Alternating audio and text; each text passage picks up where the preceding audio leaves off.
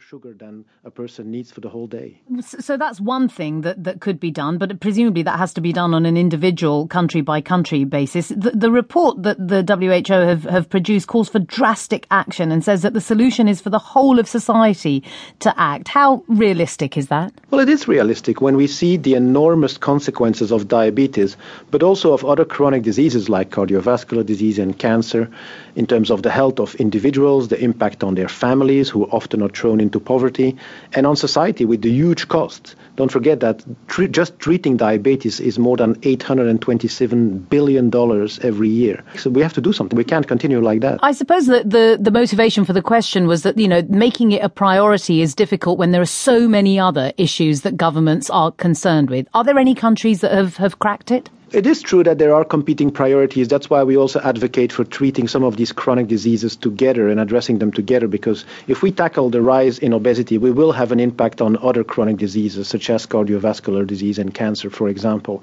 So the, the benefit will be huge. And no country has fixed this problem yet. The rise is still everywhere. But there are some signs of progress in some places, and you mentioned the sugar tax in Mexico, which is a good one. So we believe it's possible to do more. And governments around the world have committed to halt the rise in diabetes in the World Health Assembly just a few years ago. So the commitment is there. We just need to act now.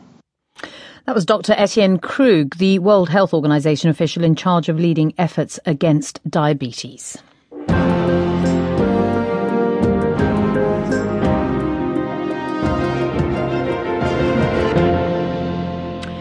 To the US presidential election now, and we've reported over the last few weeks how unpredictable the 2016 race for the White House has been. The results of the primary election in the state of Wisconsin last night added to the uncertainty, with the leading candidates of both parties losing.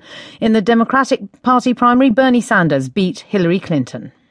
What momentum is about is my belief that if we wake up the American people, and of working people and middle class people and senior citizens and young people begin to stand up, fight back, and come out and vote in large numbers, there is nothing that we cannot accomplish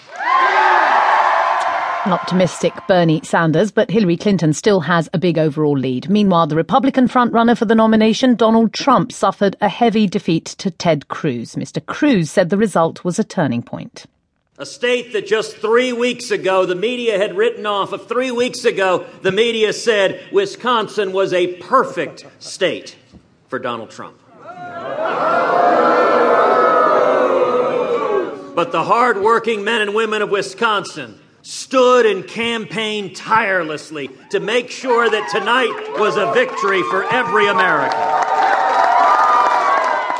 Part of Ted Cruz's victory speech, Mr. Trump described his rival as worse than a puppet who was being used by party bosses to steal the nomination. So let's look at the process and the numbers which might help us understand who could emerge as the winner in the race. Professor Frank Cogliano teaches American history and politics at Edinburgh University in Scotland. So after Wisconsin, does it look like Donald Trump is in greater danger of failing to clinch the nomination?